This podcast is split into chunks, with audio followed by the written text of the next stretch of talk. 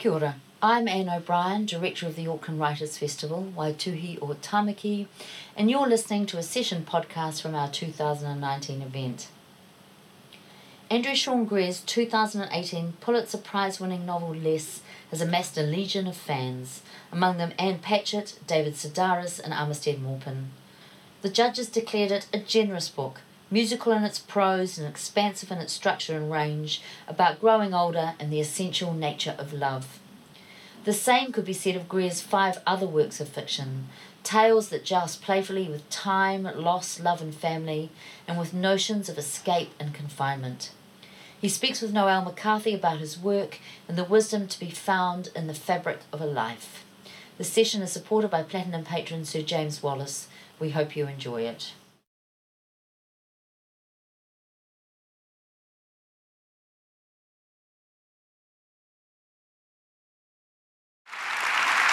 You must get this all the time now, as someone who has written so brilliantly about how wrong this stuff can go. I, I, um, I love the laugh that now comes when I'm at a literary festival and there's an intro, and I have to explain my book or someone else does. But the truth is, actually, I, I, I really haven't been to literary festivals until after I won the Pulitzer Prize. I was thinking, at least I'm not wearing a cosmonaut's helmet and you're not suffering from food poisoning, yeah, right? that's, yes, yes, yeah. So, it, how much did it change things? I mean, it's in the novel. There is a Pulitzer Prize winning Yeah. poet who, who says to Arthur, You do not want to win one of these prizes. And yet, you, Andrew Sean Greer, ha, have won one of these prizes for less. It's, it's an irony you wouldn't write. I, I feel I feel like it's like a weird like I've I've uh, sacrificed to some awful demon, and that everything I wrote in the book comes true in some way. I, I you know there's there's some talk of Pulitzer prizes in the book, but for me it was a joke because, like you said, it's a garland undreamed of. I like the way you put that. Um, it was so funny to me the idea of someone winning the, a Pulitzer prize that it was a punchline. What happened? How, how do you find out? Is it an email? Is it a phone? Do they come to the door? Well, I, I got I got it wrong. In the book, he gets a phone call. Yes. They don't call you.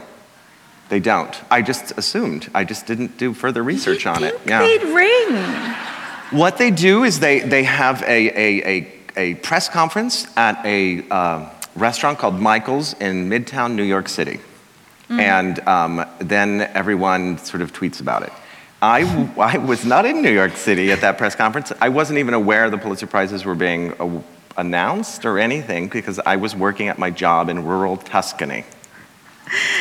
Because life is hard with prizes. You work in rural Tuscany? Yeah, yeah. I I was director of, this is going to sound very glamorous. Um, I was the director of a writer's residency outside of Florence. And anyone who ever tells you how hard a writer's life is again, can you please keep that line in mind? But I think I, you will think twice about it when I tell you what I was doing when I heard uh, the news. It was, it, was very, it was late at night for me because um, I had made dinner for the writers, and I was also trying to pr- coax um, a, a pug into diapers because it was, uh, it was, it was um, incontinent. It belonged to the Baronessa, who was my boss, and, and Margaret Atwood was coming. So the pug needed to be diapered. I thought we can't have any of that anymore. So I had ordered special diapers from China that have, have um, uh, suspenders on them and polka dots and a big flower and rhinestones on it because I thought the Baronessa would go for that. Because I was persuading not just the pug, but the Baronessa that this was going to be great. And she thought it was hilarious. So I was getting the pug into that, and I tucked the pug into the Baronessa's bed for the evening and went downstairs. And a friend showed me his phone that said, Say congratulations to Andy on the Pulitzer Prize. There'd been a lot of misinformation over the previous year, so I thought he's gotten something wrong. Yes. And I looked at my phone, and there were 100 text messages. And, but they were all things like dancing lady, firework, taco. You know, it's not very helpful. So they could have been referring to the diapers or the pug. or- wow, uh, yeah, or just sitting on their phone one after the other. So I did call, a, a, I called a writer, Michael Chabon, um, who won the Pulitzer Prize, because I thought he will know what's happening, and he told me. And he told you. Is, is there a before and after? How much has it changed things for you? Because this is not, Less is not by a long chalk your first work. There are, there are other beautiful, poignant novels and short stories that came before this. I mean, it changed everything. It was um, the biggest, uh, I guess there's two changes. I'm trying to give you a not phony response to this. Um, uh, the, the, the greatest one that I felt immediately was that I started getting emails from every previous Pulitzer Prize winner um, in America. And I had never thought of these as these were superstars to me. And they wrote, Donna Tartt wrote with a picture of her pug, you know? Donna Tartt is a pug. She has a pug. And I sent the picture of our pug in the pajamas and the then my pug at home in San Francisco. And it was all um, very touching. I was really in tears about it because uh, being embraced by a writer's community that some writers said like that they'd always embraced me, but that I hadn't really realized it or let myself feel that way. And that was the other part was inside of me of feeling a kind of confidence. I called uh, another Pulitzer Prize winner, Michael Cunningham. He was the second person I called, and then my mom.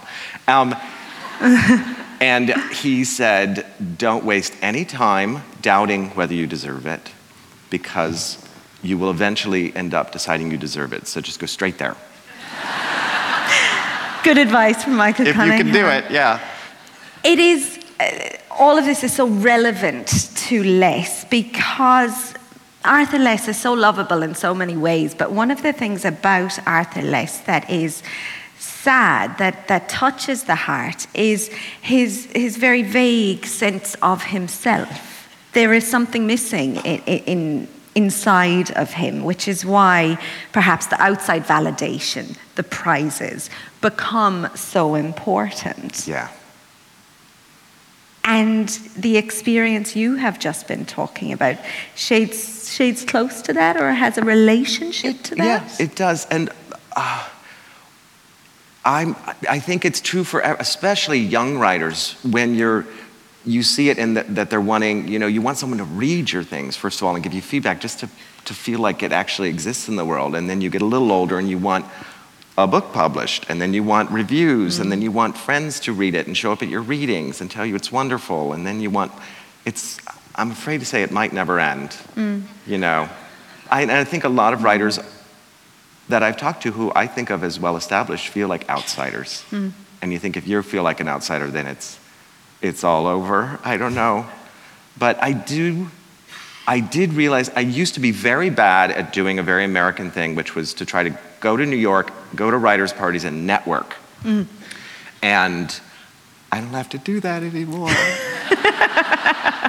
That's what, that was the best part. I was so crappy at it. I don't have to do it. He is a gift of a character in so many ways, Arthur Less, but, but maybe the best thing about him, I mean, talking about networking and the experience and social events, he's terrible. You know, he, he, he has, um, maybe he's not terrible, but he experiences a great deal of discomfort and sort of absurdity.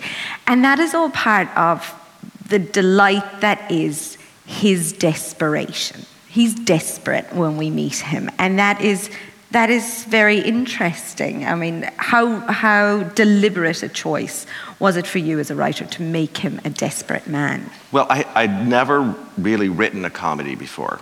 And I also, I had had an argument with a, a, a student of mine who's wonderful, Kyle Minor, um, who would always argue with me in the best way. And he said, you can't write a book about joy. And I was like, well, there's no rules in writing. I'm sure you can write a book about joy. It's just a, something to overcome. I love this part of these interviews where there's a sort of tea pouring moment. It's very formal. Um, thank you. You're welcome. Uh, and so I, I thought, and when I thought about this book, I thought I would love to write a book about joy. And the only way to do it, because his, his point was you can't write about joy because where does it go? It's just, you know. There has to be an anvil waiting to yeah. drop. so I would have to tear everything away from him, have him desperate and hit rock bottom in some way before I could reward him. which is all, which is gives is- you something to do. Yeah, which is abusive behavior on a writer's part, I have to say. You wouldn't do that to a real person. But um, yeah, it's the only way to make a narrative uh, in any way. So the book opens with Arthur Less waiting in a, in a hotel foyer, about to miss or about to be late for uh, um, an onstage interview like this one, and um, in which the author is a lot more famous than he is, and also crippled with food poisoning. And it goes, he's somehow been prevailed upon to wear a costume because this is a, a sci-fi author, and Right. he's purloined a cosmonaut's helmet from the bar where he's been drinking the night before. And, and this is described in excruciating detail. Uh, there's a slow motion shambles at a conference in New Mexico, day trips and language barriers. There's a, a, a junket to Japan where he's writing about food but somehow manages to eat the same meal for several days. And all of these things are described with a sort of exacting authenticity that makes me wonder what, you, know, what sort of mines of bitter experience were you excavating here? Well, you're, you're well aware of the weirdness of the onstage interview. That can go badly. Um, Just one. Tell me one. This one could go. You just poured a glass of gin. Let's That's see right. what happens. Take a big drink. Here we go, bottoms up. I, I, I would, I mean, what's confusing to anyone who sees that it's, the character is so much like me is that is how many things I have cobbled together from unrelated events and then invented, you know, for my own delight. Um, so I would sit. I, I did this for my more serious, poignant books too. I would sit and think, what is the saddest thing that's ever happened to me? What's the most humiliating thing that's ever happened to me? Which is not funny when you first, and I would sit and think, I bet you got worse, Andy. Let's see how low we can go. Hmm. Write down the details of it, and then see if you can give it to a character and make it funnier, you know. And I would, I did that, and I, I for, some I, I wrote down the notes and I forgot to put them in. They were so humiliating. They just cringes. You know, the kind of thing where you wake up in the middle of the night and you're like, what a beautiful day. Oh, but five years ago I said that thing, you know. Those things I tried to all put in. And so I've jammed them together from mm. different events, and then I stole some from friends. You know, after a couple drinks, you can say, like, what's the most humiliating thing that's, That's ever, ever happened, to you? And everyone has one. Yeah. The one I didn't think of, it, it's, a, it's a funny confluence of events reading this and um, a, a New Zealand writer, a very funny New Zealand writer called Madeleine Chapman, wrote a piece this week about doing a literary festival event and no one came. I didn't even know that could happen. I Oh. thought you had to go to, somebody had to come to your event. So you, You know, now you you're just just, send someone. you're just bringing up other memories of mine. it is I the the feeling that I just had now uh, when you're walking onto a stage and you don't know if anybody's there. And especially in a, with there's a lot of lights on us, we really don't know. I mean, we can hear. Luckily, if, if it's a funny book, you can hear kind of the number of people who think it's funny. Um, but uh, I've certainly walked onto large into large auditoriums. Have you? With a ukulele, and it's three people, and you the show must go on, you know. so I would sing and play the ukulele and just Is traveling as a writer a particular kind of experience? I mean, Arthur is summed up his sort of position in the in the in the hierarchy of things as being a writer who nobody who's ever sat next to him on a plane has heard of. Never heard of anything he does. In that one line, there is summed up years, it felt to me, of awkward interactions. Well, because it's it's strange to be in in there's the writing world in which one can be unknown, and then there's the outer world that doesn't care at all Yes. about what you do, and they're off, and that's true of, of many fields and professions. But it's um, you do have to to be aware of um, that you, no one's heard of me even now. You know, like that's okay. That's how it goes. And solipsism is a real constant threat, isn't it? Especially in the in the high stakes enterprise of actually writing about a writer. I remember Eleanor Catton being interviewed and saying the one thing you'd never find. I think it was after she had won. Um, all the prizes for the luminaries, but you know, she said that the one thing you would never find her doing was writing a, a book about a writer. Oh, really? Okay. it is. It's forbidden. Like it really. I remember being specifically told not to do it. And I- Really? and I knew writing this book that I shouldn't. Hmm. And I briefly was like, well, what if I make him a painter? You know. And I realized then I couldn't. Hmm. I couldn't. It would. I couldn't mine my own stuff as much. But I also had the freedom in this book that I really thought no one would read it. So I didn't, I was shameless because I didn't think, like, well, what will interviewers say to me in Auckland? You, why did you think nobody would read it? I mean, the story of a marriage, the confessions of Max Tivoli, um, the impossible lives of Greta Wells, all these are beautiful books that had uh, assured you a place. You know, uh, uh, you weren't a Pulitzer Prize winner yet, but you were certainly a respected and, and loved writer. Maybe I was tricking myself because I do my best writing when I think no one will ever read, no one's watching. You know, I think that's true of a lot of art. Um, and I don't know what I'm going to do now, but um, Yes. it was a way to uh, liberate myself and just do exactly what I wanted to do and not. I'd be like, okay, if the worst thing that happens is that I'm on a stage somewhere and someone asks me, how dare you write about a writer, then it, I'm on a stage somewhere, you know? like, it, it was good enough. Yeah. Uh, do you think that has a lot to do, that the choice of subject has a lot to do with the shift into humour? I mean, you write funny as though you've always been writing humour, but, you know, and, and it's an interesting thing being asked to prepare for this because I went into the story of a marriage with absolutely no idea that my heart was going to be broken, that I was going to be crying on trains publicly, have, reading your work. I'm sorry, Noelle. no, you're not. I'm not at all. I'm so happy to hear that. but did that shift into humor? Um, did it? W- w- were you even subconsciously maybe thinking this might inoculate you against those charges of solipsism or self-obsession or self-pity? That, yeah. Well, it was within myself because I was the critic who was saying, um, this book is too sentimental, it's too solipsistic. I, it, you know, it's self-pitying. That was my great critique of the character because I just didn't, it meant I couldn't um, attach to him. I just didn't feel bad for his problems because it was originally not a funny book. It was a very serious book, like the others. And I was, it was a failure. You know, I wrote mm. for a year and a half on that serious book, and it was, it was, I threw almost all of it away. Why? It was, I didn't care about this guy's troubles, you know? He seemed like he owned real estate in San Francisco. He's fine, you know? it was just hard to, I couldn't figure out a way to, to, to forgive him for being sad. Hmm. And so I decided not to, you know? I decided I could lovingly, you know, ridicule him. Yes. And that, that, was, that was actually a way to, to love the character for me.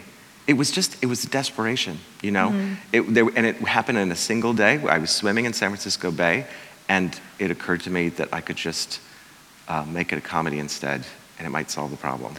And you're generous enough to give that insight to your character as well. I do do that, Yeah. yeah, because I thought no one would read it, so I'll give, I'll copy it.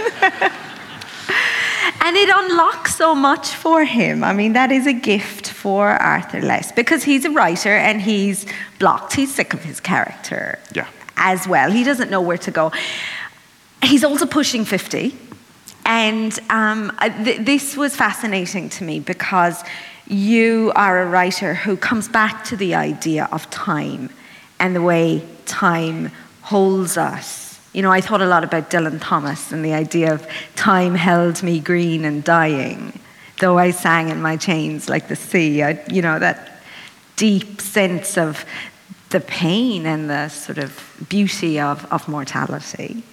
But, but, but here it's funny. I mean, I don't, it, I, you were, I remember probably 15 years ago being on an airplane and a woman asked me what I wrote and what my books were like, and I said they're about love and the passage of time. Mm-hmm. I'd written two books. But I don't I was totally right. Like it turned out to be the only thing that interests me. Mm-hmm. Um, and the, the, the struggle with this book was that my best friend made me promise it would be uh, in the present day, that I wouldn't waste my time on historical research. He thought mm-hmm. I spent too much time doing that. And so I thought if it's in the present day, it's so hard to do the telescoping that really interests me about seeing people from their youth into their old age. And then you're just telling one moment on that line. They're meeting other people who are somewhere else on that line, how, and how love changes and how you mm-hmm. look back and think of it differently. That's, I guess, my subject. Mm-hmm.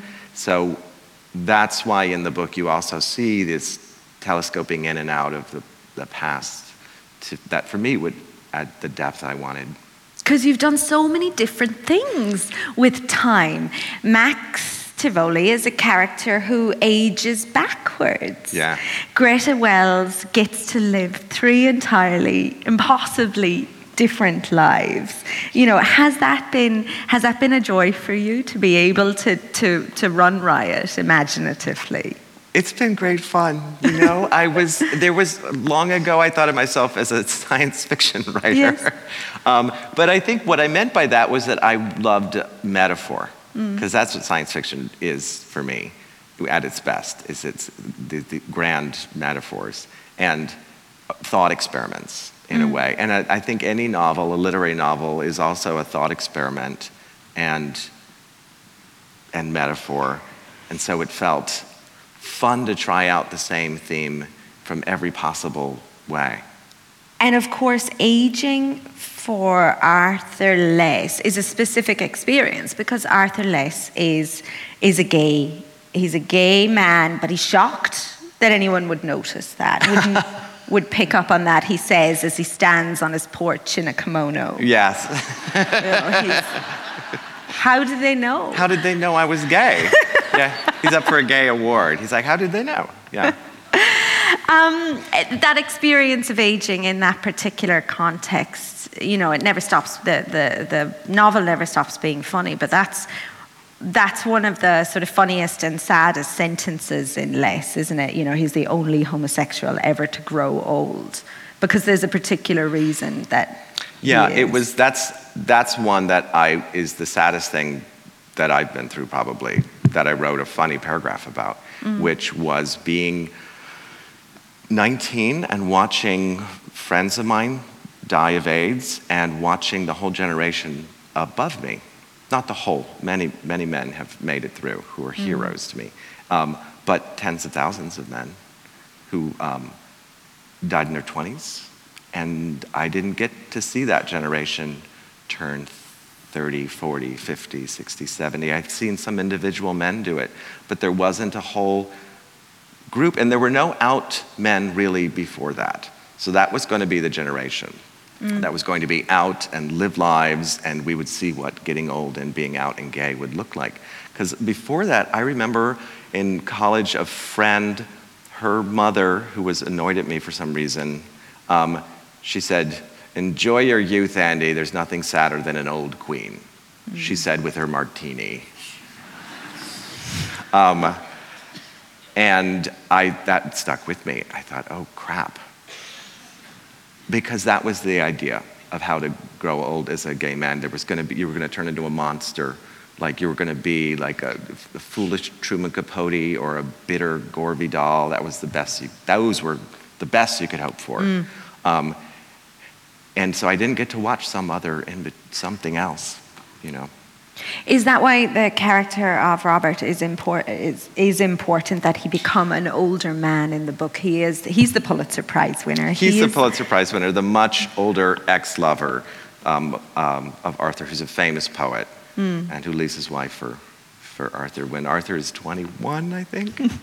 um, yeah, I loved that idea of, of watching someone Robert ages very gracefully, almost without noticing. You see him at, at the end, fairly old Mm. and, and, and suffering a little bit, but he, um, he, you know, he crabs about it, but he. But he's raging against the dying of the light. Right, really, that's what he? he's doing. But he's Yeah. not having. Uh, he, you meet him. I mean, he, Arthur meets him in his 40s, and he's not having a Arthur less crisis because he. I was thinking of men like uh, Frank O'Hara, Hmm. who seemed to forge their own path, and it wasn't about watching Hmm. what other people did. Who had that confidence to completely be themselves and make f- mistakes and make great art, and maybe hurt some people along the way.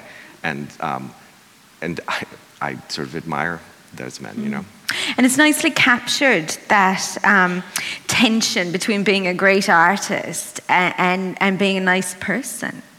Yeah, um, that I those those artists from that generation were like asses, right, for a large part, and that was it was. It's fun to watch them on the television when you see old interviews. You just can't believe the arrogance of it, um, which would not play does not play well today.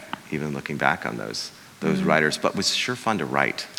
But as a culture, we venerate genius, don't we? I mean, uh, brilliant men have been getting away with murder for donkey's years. Yeah. You know, there haven't been consequences because of the genius, and it's in here, isn't it? Yeah, yeah, you're right. Yeah. Have And- you had an urge to behave badly since you've won the Pulitzer Prize, Andrew?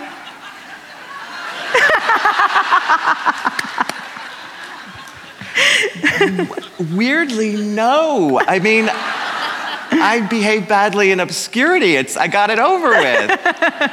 I know it was. Oh, this is going to sound so phony, but it was so nice that um, I talked with another Pulitzer Prize winner, Jennifer Egan, who also um, called I'm me. going to see how many Pulitzer Prize winners we can mention before I the mean, end I'm- of the I know it feels keep- very name dropping, but you know, she, yes. she said uh, I had a reading with her in like Milwaukee, which is I don't know the equivalent here, but um, the Milwaukee Hmm. of, of New Zealand. It's a, a funny sounding town. I was going to say Hamilton, but um, people just always do, and Oh, that's the way you reacted, it sounds Yeah. like it is. Some Yeah. Hamiltonians here today. Yes. Milwaukee has great beer. Um, Mm-hmm. And uh, she said, uh, I said, uh, what happens now? And she said, Andy, this is your chance to be gracious. Mm. This is the moment when other, other writers will feel a barrier between you and them. That will be, is not your fault, but there's some sort of shiny golden thing, and they will act weird about it all. And you're the only one who can break through and reach out and be normal and gracious and, and make it okay for them. They can't do it. Um, and that was a relief. And it was, it's true. It actually feels good to be gracious and talk about, I mean, I'm going to be talking about myself right now, but talk about other writers, you Yeah. know, and not, not behave badly. I had really good role models for that because um, when I moved to San Francisco, there was a lot of writers who moved to San Francisco from New York because New York was expensive, San Francisco was cheap, which it's not now. But um, and they were uh, already famous, like Dave Eggers and Michael Chabon and Daniel Handler, who's a children's book writer, Lemony Snicket. They were, um, and they, I, I was there too, so I was their friend, and they behaved with such grace, starting charities, being very humble, always talking to the younger writers and not the famous ones in the room, trying to make it so there was no hierarchy. So that's how I sort of came up. And, um, and so now I'm maybe in a position to, to, to, to imitate that. Have you always, I mean, we talked about writers as outsiders. Have you always felt part of a community? I have, yeah. I mean, of course, I feel like an outsider because we spend time alone for a long. It's weird, um, but I did that San Francisco community. That was also um, it was Amy Tan and Armistead Maupin, who is the Yes. the kindest person on earth, um, and uh, Khaled Hosseini. All of these were just really good people who would have like a dinner party where they would invite uh, Amy Tan uh, um, would invite 50 people, and it would be every kind of writer. It wasn't a, a show-offy thing. You mentioned um, Armistead Maupin. Arthur Less gets criticised for not being uh, a good gay writer, for not having enough solidarity with his characters. One of his characters is sort of described as for the, the novel that he became famous for, his early novel. He's sort of a self hating gay man because he goes back to his wife and Yeah. sort of. I wondered, you know, especially in these these polarized times. I mean, that's the polite word for it. But is there a sense of duty as a writer who is who is also a gay man? To is there a sense of duty to represent? You know, to I, I, I don't know how it might manifest, but to do the things that Arthur Less is criticized for not doing. Yeah, I think so. Now, I think the criticism in the book is me, again, mm. talking to myself about am I doing the right thing for my community? Or is the right thing to write the best novel I can write? Mm. Is that the right thing for my community? Is it going to be, because then I'm going to reveal flaws and contradictions and the interesting stuff that novels have instead of something that's, that's strong and pure and, and, and, and fighting the fight. But they can still be inherently a political act. You know, I'm thinking of the story of a marriage, which begins with a woman answering the door to a stranger who tells her an extraordinary story. And, you know, it's, it is a novel, just as Less is a novel about desperate people. This is a novel about desperate people and what needs to happen in order to live a life that is true to oneself and to get what the heart desires. It's not funny. It's it's No. it's it's very sad. But they but you know, in talking about gay relationships and gay love at a time and setting it in the 1950s at a time when that you know when there would be absolutely no acceptance of that in any sort of um, in any meaningful way that's an inherently political act isn't it I, I think so. I think so. I mean, I, I was writing that book and just doing research and trying to find my way in, and I found myself. I read the newspaper in 1952, the San Francisco Chronicle, for the entire year, and I would just print out on the microfiche old fashioned machine every time something interested me. And a lot of times it was dresses. um, and then it would be stories on the side. It wouldn't be atom bomb stuff. It would be, I realized it was all the stories that I hadn't made it through history to me, all the people who hadn't been included. And that started to be what the novel was, and whether there would be some solidarity among them, and then also tension and, and breaking apart of people who have no nowhere to turn. Um, and Pearlie, your character, she's a woman. You know, what was what was that like writing from that perspective? It was, it was a joy. And also, I thought of it as writing as, as her, um, because I couldn't possibly know what the experience of being a woman is or being anything other than I am. But I sat for a long, long time, thought about how to create a character not like myself. Um, and, and I thought, I just have to do her. I'm going to do her as well as I can. And if I create a real person on the page, that, um, that honors her. And so much of your writing reveals, uh, uh, you know, you talk about the research, a, a, a love and a, an understanding of place. You know, that whole Bay Area, that San Francisco area is breathed to life in so many of your novels. Is that, is that your place? You know, is that a, Yeah, it's. I'm not from there. You know, I'm from the suburb of Washington, D.C., a state called Maryland. And um, I don't think about Maryland, you know, it's a very dull place to me. And so I picked San Francisco, which is, feels like home, you know. I, I struggle with it and love it, and I love the, I love the fog and the cold. Um, and I love the sunny days, and I love the crazy people there. Every day, someone is in costume for no good reason. Some days it's you. And I love that. You know, I just, it, I, I, I, it still amazes me. Its history is really interesting, even though it's brief, but you have, probably have the same thing here that you have only 200 years to work with, or two, 300, and um, uh, of, of, the, of the Anglo settlers coming. Um, and, and yet it's rich with, you know, terrible things happening in the gold rush and all of it. It's, it's still, I see it underneath the city that a lot of people think of as now just Google and, and Facebook. There's an incredible scene um, at the beginning of the Confessions of Max. I say Tivoli or Tivoli. Tivoli. Tivoli, yes. His conception occurs at the moment of dynamiting in, in, the, in the bay, right? Yes. This massive explosion of black rock out of the water It happens at the exact moment this character is created, is brought into being, this sort of shuddering bliss on the part of his, his father, at least, if not his mother.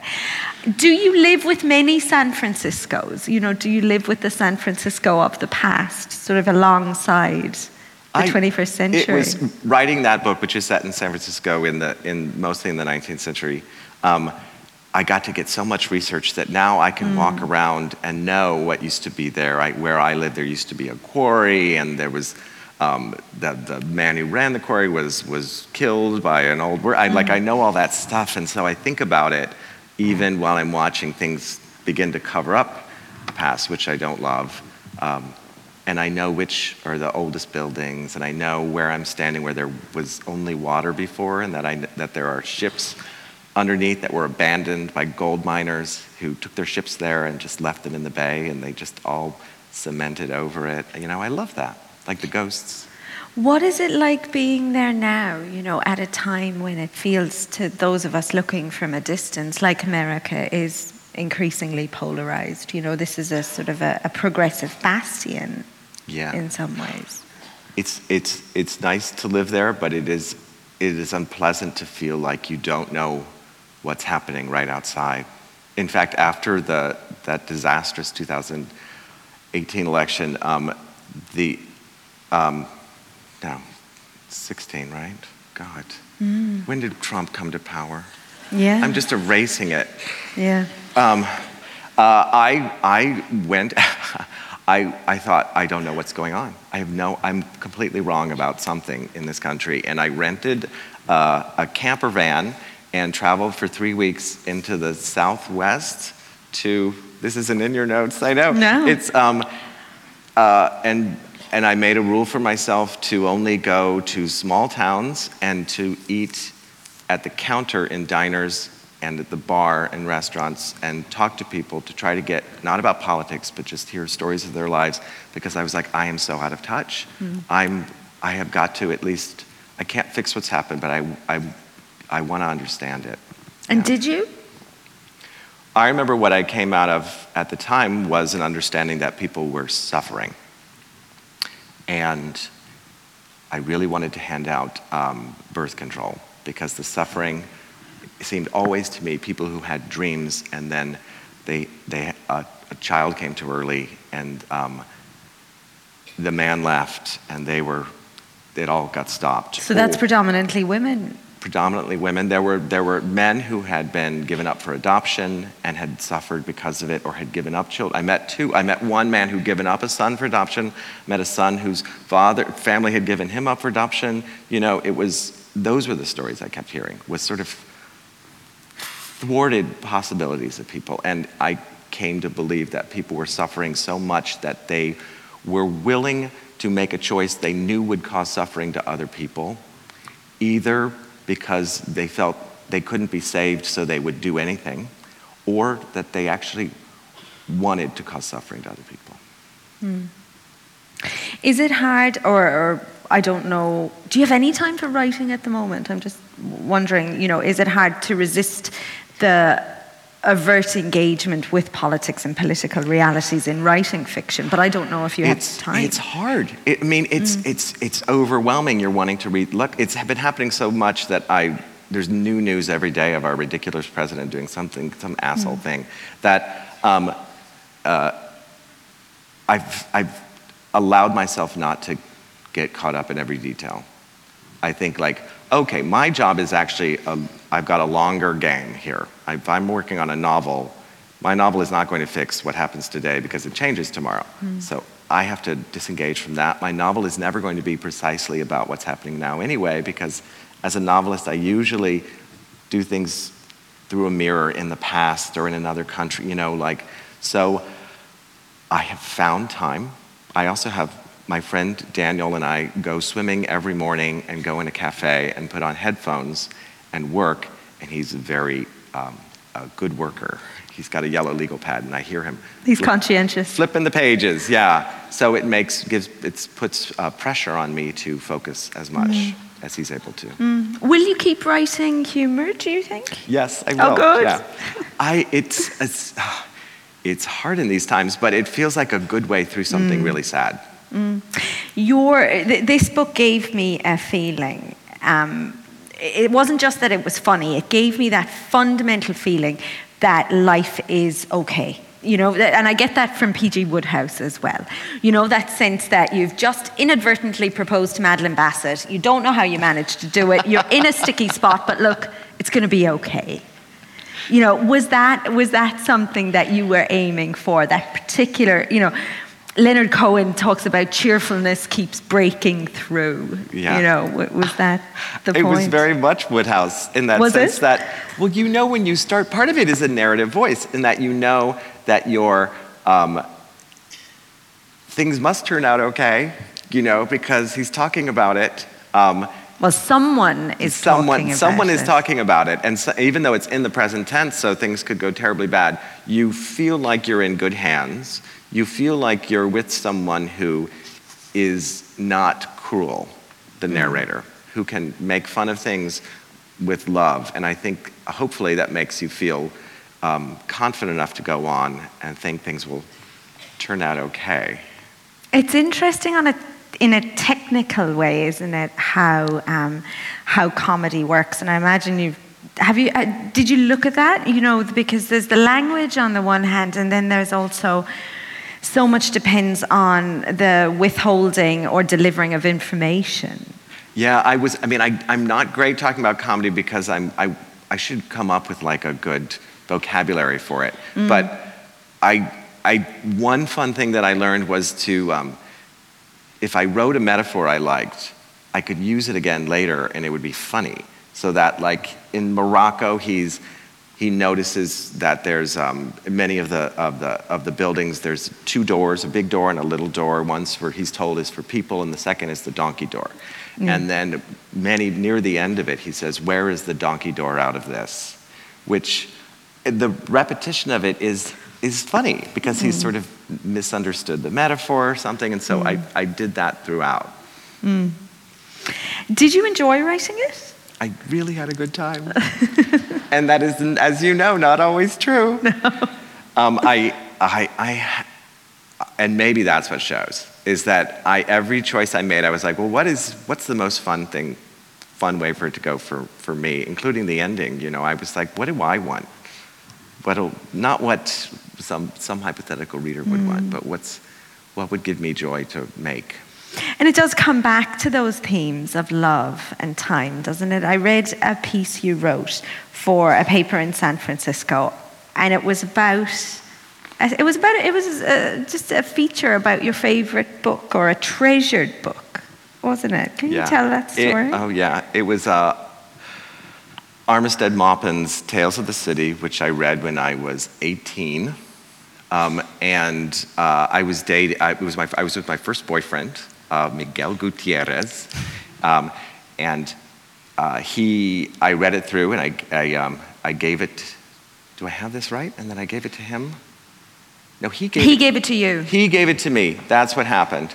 Um, I feel like the narrator of your life. now I'm going to get this whole story wrong. Now He thrown- gave it to you, and you put it away. That's what it was. Because I loaned it to him, he read it, and then he gave it back Yeah. to me. And I put it away for years and years, and it was a terrible breakup for me. It was the first lost love. And, um, and, and I, you know, and he he never said he loved me. And I felt very unloved the way you do. And I picked it up years later to read it again because it's such a wonderful book. And then there I saw in the margin he had written um,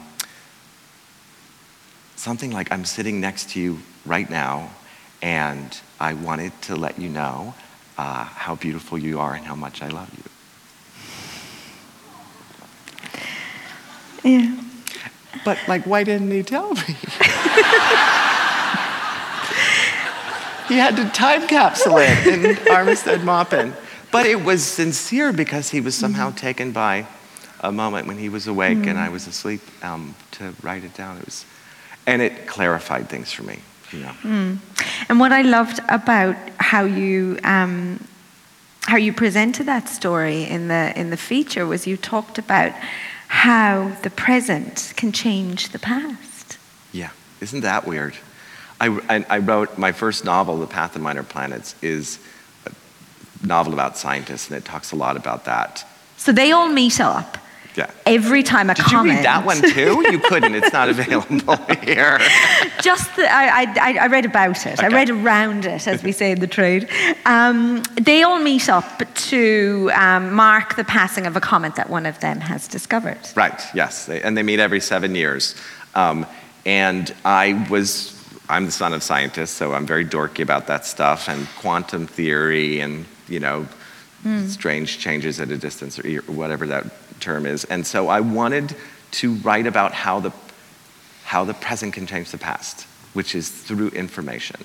Hmm. And and and that I was thinking of, about that book, and it happens in the novel something very similar to that. Hmm.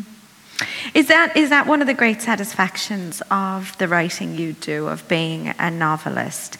That you can do that, you know, that you can transcend time and play with time and telescope time, you know, to have that different relationship with it. Yeah, at least feel in control of it in some way, in a way that I um, don't feel in control, certainly of what seems to be the forward passage of time. Um, and I, I can't get into any San Francisco state of mind where I'm like, it's all happening at once. You know, let us be at peace with Don it. Draper at the end of Mad Men. That ain't me. Um, and in fact, my this was years ago, but my therapist told me. She said, "You know, you seem to to only be you be living in the in in the future and in the past." And I'm like, "Are other people not doing that? Is that wrong? Is that not happening to other people? They're just present tensing their way through." Ah.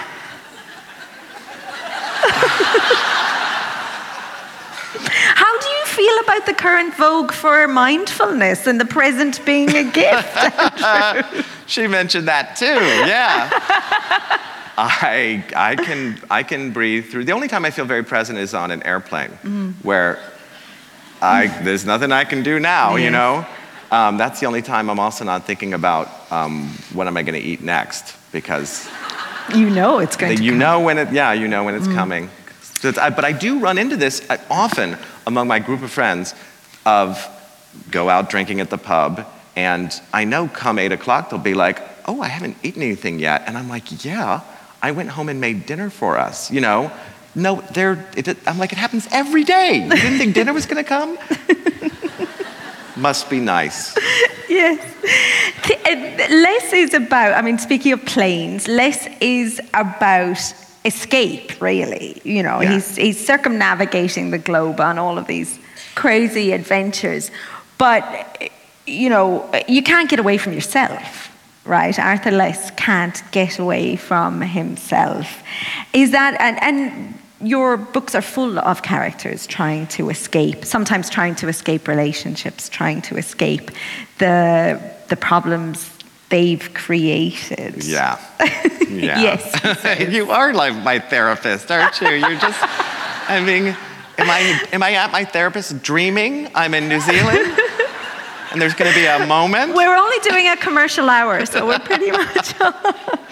he does. I was, what, I think one of my happiest things that I wrote in there is the, um, uh, is one of the characters says that Arthur Less is the bravest person I know. And then there's a paragraph later explaining that he's so afraid of everything that buying a stick of gum is as frightening as navigating transportation in a foreign country. So that, in fact, he's really capable of all this crazy anxiety producing stuff like traveling the world and losing your luggage and that kind of stuff uh, as, because he's as bad as that as he has his things that are easy for normal people. So he's actually sort of does fine you know? Like mm. he's, act, he's, he's he just has to overcome the same like fear of being at the top of the ski, ski slope You well, know, when- speaking of our being 20 floors up and locked out of his apartment in Berlin, Yes. deeply hungover, having to get in the window. It's very relatable, though, isn't it? You know, this idea of being all at sea in a foreign country where you don't speak the language and things are incomprehensible. I, and I think it's very good for people. You know, it's, it's good for me, and I really encourage um, young people I know to go somewhere, especially where it's a foreign language, because I think that's when you realize how wrong you are about everything. Um, not just uh, the way a toilet might flush, uh, or, or, or when the check comes, but like how emotions are, are put together in another language if you're trying to, and to, to be mistaken and understand like everyone here is, is doing perfectly fine, communicating perfectly well, and don't have accents. You're the one with the accent. Um, which is why Arthur speaks such terrible German in that chapter. Because I thought it would be funny. Americans always make fun of people speaking English with funny accents, and I always think they've learned our language, and I wonder what we sound like. Um, te- terrible, yeah. And you travel a lot. I mean, how much of the Italian stuff was real? Have you had any venerated authors? Has Colm Tóibín or Zadie Smith ever started a fire in one of those rooms in your retreat? That's a good question. uh, yes, yes, yes. I'm trying to think specifically who. I'm sure Zadie tried to. Did she? And that, that chimney doesn't work as I tell them every time. I bring them there, I was like, please don't start a fire. Th- There's something wrong with What the is chimney. this place? Is this just a place that, that it sounds like heaven on earth? It's this Florentine retreat for brilliant writers. It's, well, the, uh, it's a woman, uh, the Baronessa Beatrice Monti della Corte von Rezzori. You can say that as many times as you like. I have. Hello, Baronessa Beatrice Monti della Corte von Rezzori. Um, she, um, she had a previous life running a gallery in Milan that was very important and introduced abstract expressionism to Southern Europe. And um, then she married a, a, a Middle European novelist, Gregor von Rezzori, and he brought his whole world of writer friends with him, and she loved it. And they bought a little casa, as she would call it, not a villa, um, in, in the wilderness in Tuscany. And, and then he died. And I think she missed having the writers around. So she immediately transformed it into this writer's residency where she would invite four writers at a time to come, live with her, have dinner, lunch and dinner with her, and um, drink as much wine as is provided on the table. And they must buy their own for the rest of it. As- Just for the first night. well, as, as, as she would say to them every time, we cannot provide endless ammunition. it's a good way to put it. I think it's the New Zealand writer Janet Frame who said that life is hell with prizes. and that sounds like one of the prizes. Thank you all very much. You've been listening to a podcast from the 2019 Auckland Writers Festival. You can find a range of other festival talks, interviews, and discussions on iTunes, SoundCloud, and on our website, writersfestival.co.nz.